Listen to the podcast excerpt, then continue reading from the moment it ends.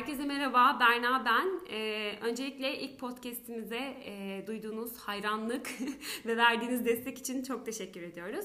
Fark ettim ki şimdi tabii ilk podcast olunca e, birçok arkadaşımdan, yakınlarımdan aslında yorumları toplamaya, bir sonrakinde daha böyle dikkatli, e, daha böyle eksikleri tamamlayıcı ilerlemeyi hedefliyordum. E, ve şunu fark ettim, arkadaşlarımdan gelen feedback, geri bildirim üzerine. Aslında ben kendimi anlatmamışım. Ee, çok ufacık birazcık kendimden bahsedeceğim. Sonra da bugünkü konuğumu size takdim edeceğim. Ee, ben Deniz Berna Sarsılmaz. Yaklaşık bir 25 yıldır İstanbul'da yaşıyorum. Daha önceki yaşamım yani ilkokula kadarki olan sürede babamın görevi nedeniyle Bandırma, Balıkesir e, ve farklı coğra- Çorlu'da e, yaşadım. İstanbul'da 25 yıldır olduğum için de ilkokuldan itibaren üniversiteye kadar farklı dostluklar, farklı arkadaşlıklar ve farklı çevreler kurma şansım oldu. Yaklaşık 10 yıldır da e, aktif olarak e, özel sektördeyim. O yüzden özel sektördeki beyaz yakalıların hakim olduğu tüm sıkıntılara ben de hakimim. E, bu anlamda aslında bu üç kardeşim, bundan biraz bahsedebilirim. İnsan kaynakları sektöründeyim, şube müdürü olarak görev alıyorum. Daha önce lojistik sektöründeydim. Yani yaklaşık 7 yıl lojistik sektöründe bir noktaya geldikten sonra konfor zonundan çıkıp e, farklı deneyimlere kucak açan biriyim. O anlamda şunu söyleyebilirim. E, benim zaten bugünkü konumuz biraz bununla da ilintili. Gerçekten e, konfor zonundan çıkmanın sancısı büyük ama tadı çok güzel. Benim tavsiyem herkese bu olacak. Bugünkü konuğum da aslında senin hikayen ne derken çıktığı yolculukla ilintili nasıl konfor zonundan çıktığı ve ona katkısını konuşuyor olacağız. O anlamda ben sizi çok bekletmeden kendisini takdim edeceğim. E, Belve Fırat kendisi birazdan ismini kendi söyleyecektir. E, ben yaklaşık 5 yıldır onu tanıyorum ve yakından tanıyorum diyebilirim. O yüzden hem dönüşüm yolculuğuna hem çıktığı yolculukta e, nasıl bir motivasyon onu tetikledi ona kadar her detayı biliyorum. Ama bugün onun aslında sil baştan bir daha konuşup bunu size aktarmak istedik. O halde hoş geldin Belve. Merhaba, hoş bulduk. Nasılsın? Bomba gibiyim. Süper. Bu arada Belve'nin bir özelliği vardır. E, kendisi aşırı pozitiftir. Ondan sonra konuşmaya başladığınızdan itibaren enerjiniz yükselir. Benden söylemesi. Peki Belve, e, Belve biraz kendinden bahsetmeni isterim. Sonra zaten benim sana sorularım olacak. E, Aydın doğumluyum, 1983. Of bayağı da olmuş hakikaten. Ha, bayağı yaşlandın ya. Evet ya valla. Ee, daha sonrasında e, üniversite İzmir'de okudum. E, Barcelona'da 3 yıla kadar kaldım. Yüksek lisansımı yaptım. Türkiye'ye dönüp kurumsal hayatta çalışmaya başladım. E, uzmanlık alanım lojistik. Yavaş yavaş aşamalar kaydedip yükseldikten sonra lojistik müdürlüğüne kadar yükseldim. Bir 4 yıl lojistik müdürlüğü yaptım kurumsal bir şirkette. Daha sonrasında e, kendime bir ara verip bir yolculuğa çıktım. Yaklaşık bir buçuk yıl kadar Orta ve Güney Amerika'yı gezdim.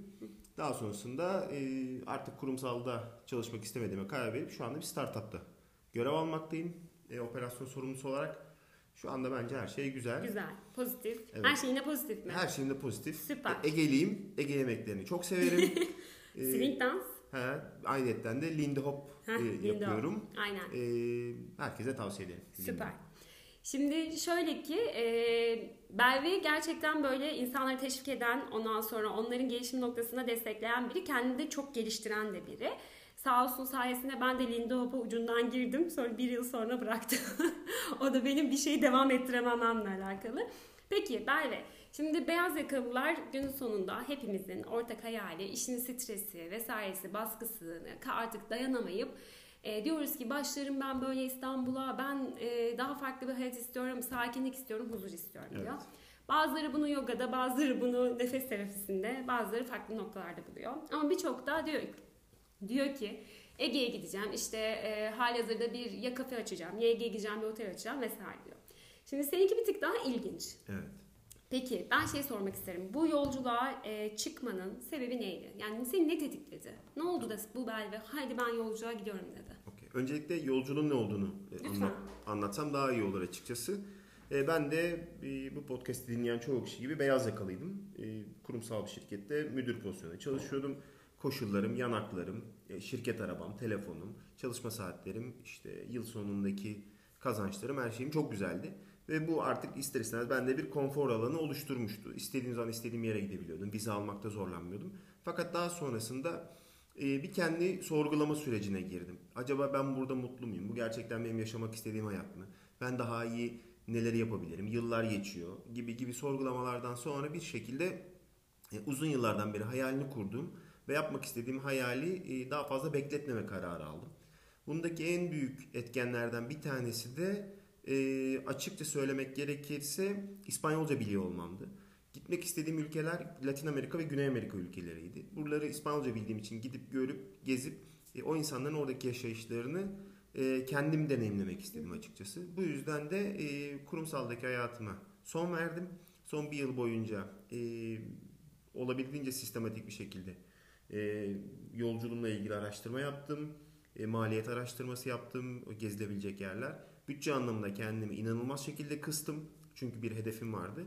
Yaklaşık bir yıl boyunca para biriktirip e, bütün çalışmalarımı yapıp e, ayrıyetten de e, e, ne deniyor onlara para desteği aldım. Onu soracaktım e, ben de. crowdfunding alıp e, yolculuğa çıktım. E, kısacası bu şekilde. Aynen.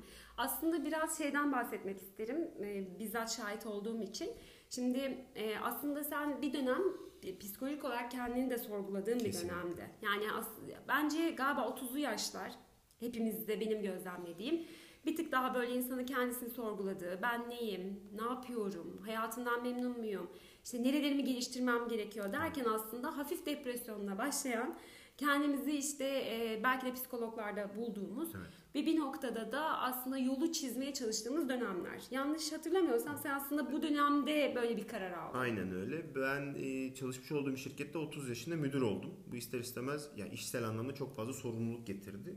ve o yaşadığım dönemde işle ilgili çok başarılı değildim açıkçası. Çünkü birden müdür olmuştum ve bir sorgulamaya gittim. Bu sorgulamada da dışarıdan destek almamın benim için daha faydalı olduğunu e, fark edip psikoloğa gittim az önce senin dediğin gibi. Ben o zaman bunu 30 yaş sendromu, 30 yaş bunalımı diye Aynen. kendi içimde telkinliyordum.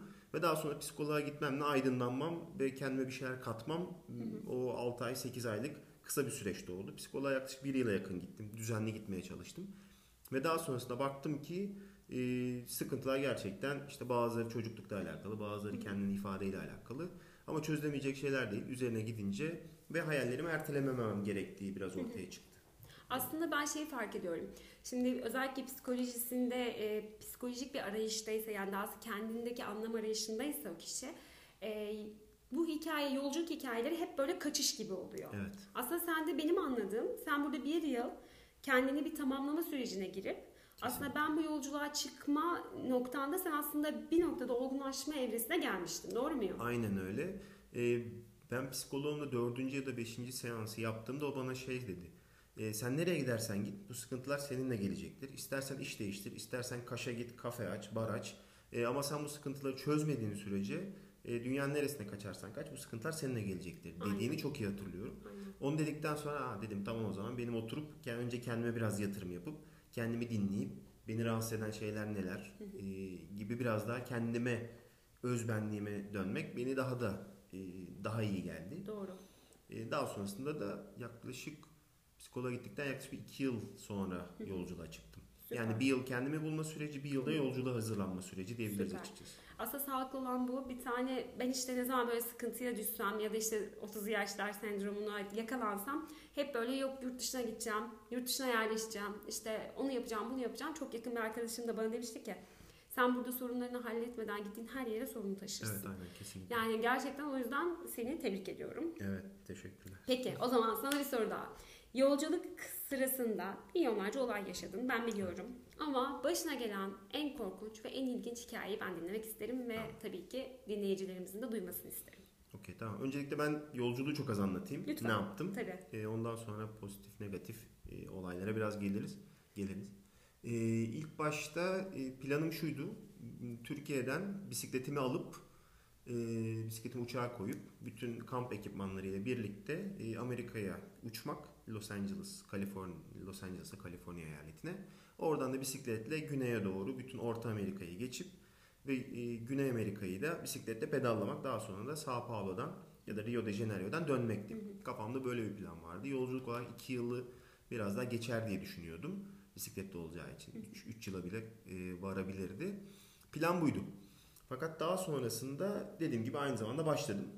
E, Orta Amerika'ya kadar yaklaşık 10 ay boyunca bisikletimle pedalladım.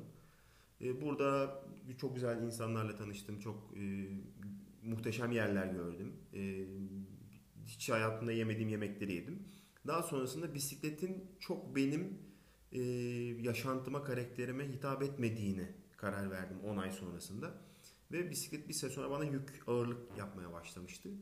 E, ve daha sonra bisikleti bırakıp Kolombiya'dan itibaren e, gerek otostop gerek e, otobüs bazı yerlerde çok uzun mesafeleri uçakla gezerek e, Güney Amerika'daki bütün ülkeleri işte Peru, e, daha sonrasında Bolivya, Ekvator'u atladım. Bolivya, Peru, Arjantin, daha sonrasında Uruguay, Brezilya'yı e, tekrar gezip bir U çiz, çizip e, Türkiye'ye döndüm.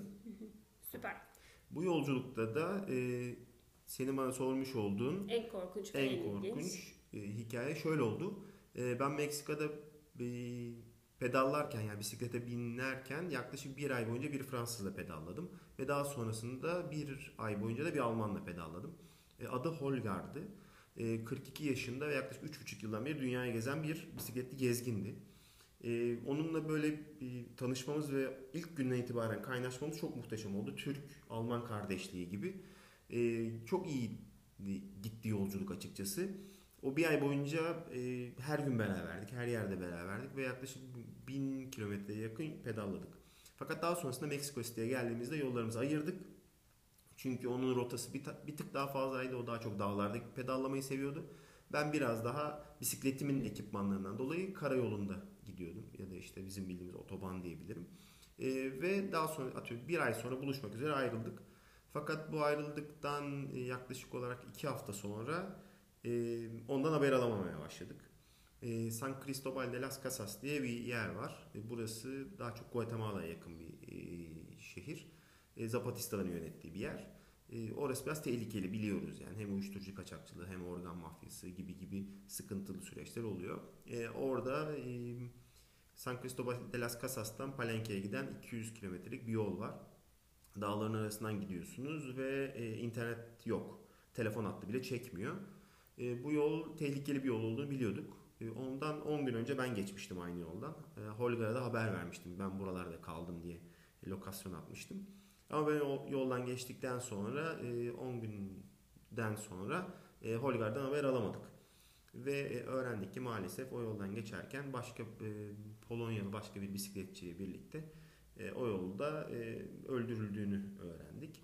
E, bu beni gerçekten çok zedeledi öğrendiğim andan itibaren ve e, bisiklet yolculuğu durdurup e, hemen Meksika'dan çıkmak istedim. Yapmak istediğim tek şey buydu açıkçası.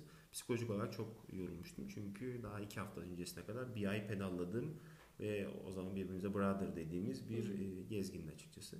Bu benim yolculuğumda bir buçuk, sür, bir buçuk yıl süren bu yolculukta beni en çok zedeleyen ve daha sonrasında bisikleti bırakmama sebep olan e, en ana, en e, en büyük yarayı veren şey budur yolculuğumla alakalı. En ilginç olay ne? En ilginç olay e, Meksika'da tanıştığım birinin daha sonrasında tesadüf eseri e, örnek veriyorum Kolombiya'da tekrar görmem. O da gezgin mi? Evet o da Aa, gezgin. süper. E, çok ilginç böyle karşılaşmalı e, olaylar olabiliyor. E, onun dışında e, yine Guatemala'da öyle bir evin içinde kaldım ki e, yani ev demeye bin şahit tahtadan e, hamakta yatılan bir e, adamın evi. E, yerler toprak e, baykuşuyla yaşıyor. E, pardon baykuş dedim papağanıyla yaşıyor. Onunla konuşuyor. Deniz kenarında evde su yok. E, tuvalet yok.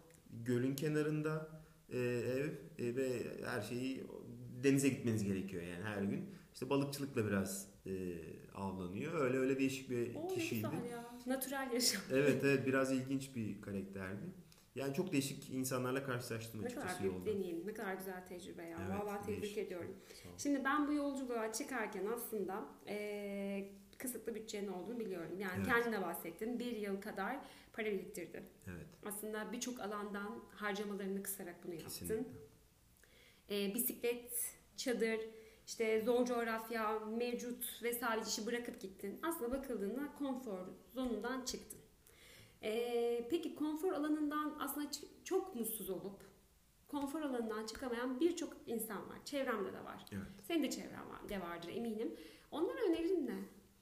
Ya açıkçası burada bir tane e, öncelikle kendinizi bir süre tanımanız gerekiyor. İşte bu benim psikoloğa gitmem ve daha sonrasında okuduğum kişisel gelişim kitapları ya da e, yine seninle o zaman konuştuğumuz e, gibi böyle insana bir şey katan e, hem kişisel gelişim anlamında hem e, karakter anlamında oturmuş kişilerle oturup konuştuğunda ya evet gerçekten ben hayattan şu şu şunları yaparak zevk aldığımı bildiğimi anladıktan sonra insan daha emin adımlarla bir yola doğru gidebiliyor.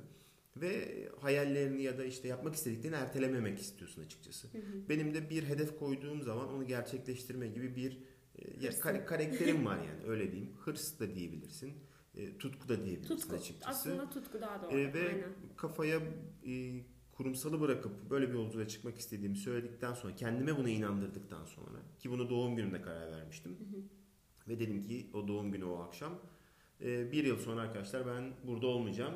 Bir yolculuğa çıkmak istiyorum. Neresi belli değil ama bir yolculuğa çıkacağım. Dediğim o doğum günün gecesi bile dedim ki tamam ben bir yolculuğa çıkacağım. Para harcamam lazım. Atıyorum normalde e, işte 5 tane içecek tüketeceksem o akşam 2 tane tükettim. en azından dedim ki 3 tane içeceğin parası Cepte benim yolculuğumda e, bir yola gider.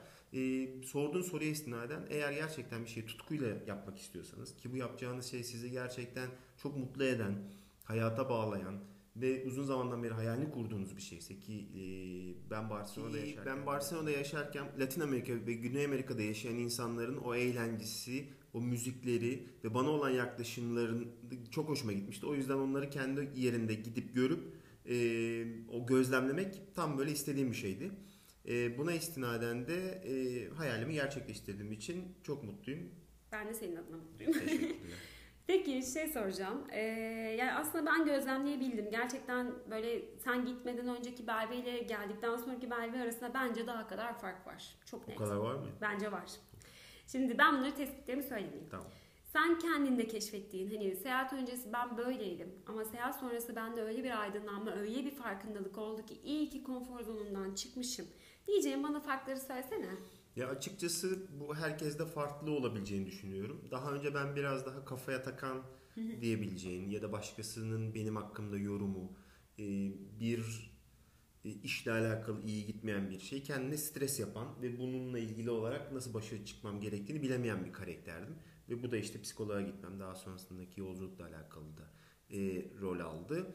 Fakat daha sonrasında bu yolculuğa gittiğimde bir şeyle mesela şu andaki çalıştığım sektörle ya da işle alakalı artık bir şeyleri biraz daha oluruna bırakma. Ben yapabileceğimin maksimumunu yaptım ama buradan emin olma. Gerçekten maksimumunu yaptın mı? Yaptığına eminsen ve daha sonrasında bir şeyler yolunda gitmiyorsa artık orada benim müdahale edebileceğim hiçbir şeyin olmamasına e, kendime alıştırma e, gibi e, şeyler oluyordu. Ve e, yani biraz daha kaderci demek çok doğru değil buna.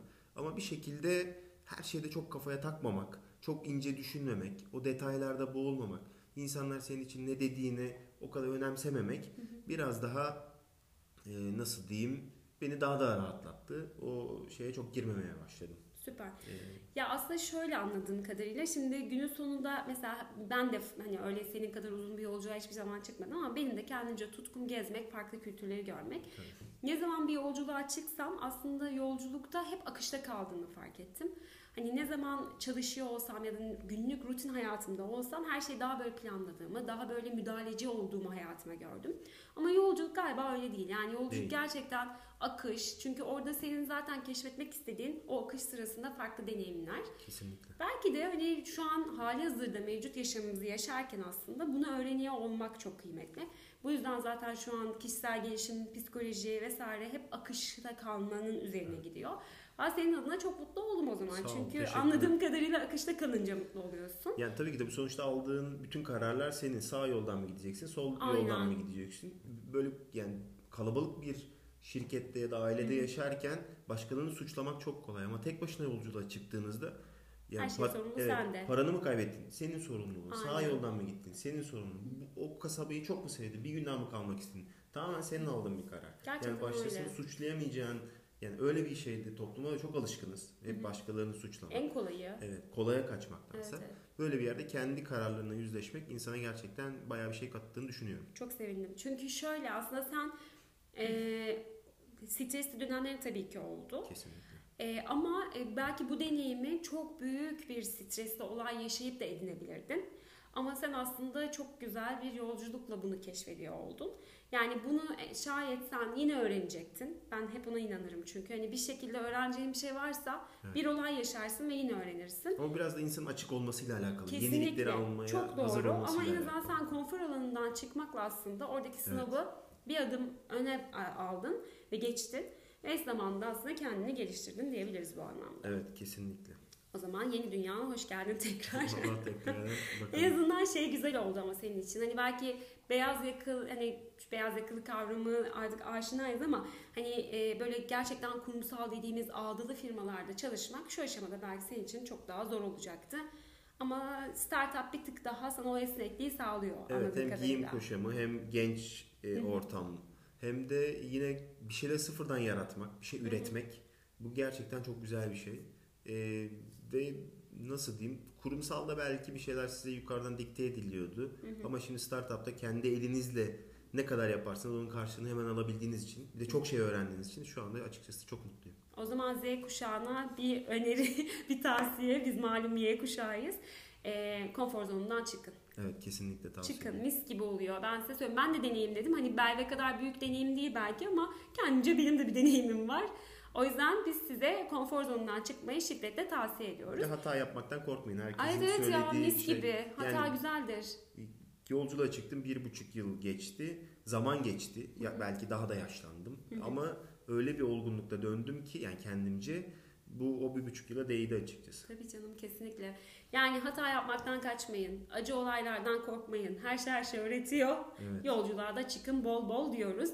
Peki bir de senin çok güzel fotoğraflarını paylaştığın bir Instagram sayfan vardı. Onu Ha, da adını evet. söylemek ister misin? Ee, Adventure at Sucks e, Evet. diye bir hesabım var. Orada paylaşmıştım bütün fotoğrafları. Gün gün. e, bütün yolculuğumu ilk günden son güne kadar e, orada görebilirsiniz. Süper. O zaman ben sana çok teşekkür ediyorum. Ben teşekkür ederim beni davet ettiğin için. Rica ederim. O zaman teşekkür ediyoruz sabrınız için. Bir sonraki podcast'te görüşmek dileğiyle. Esen kalın.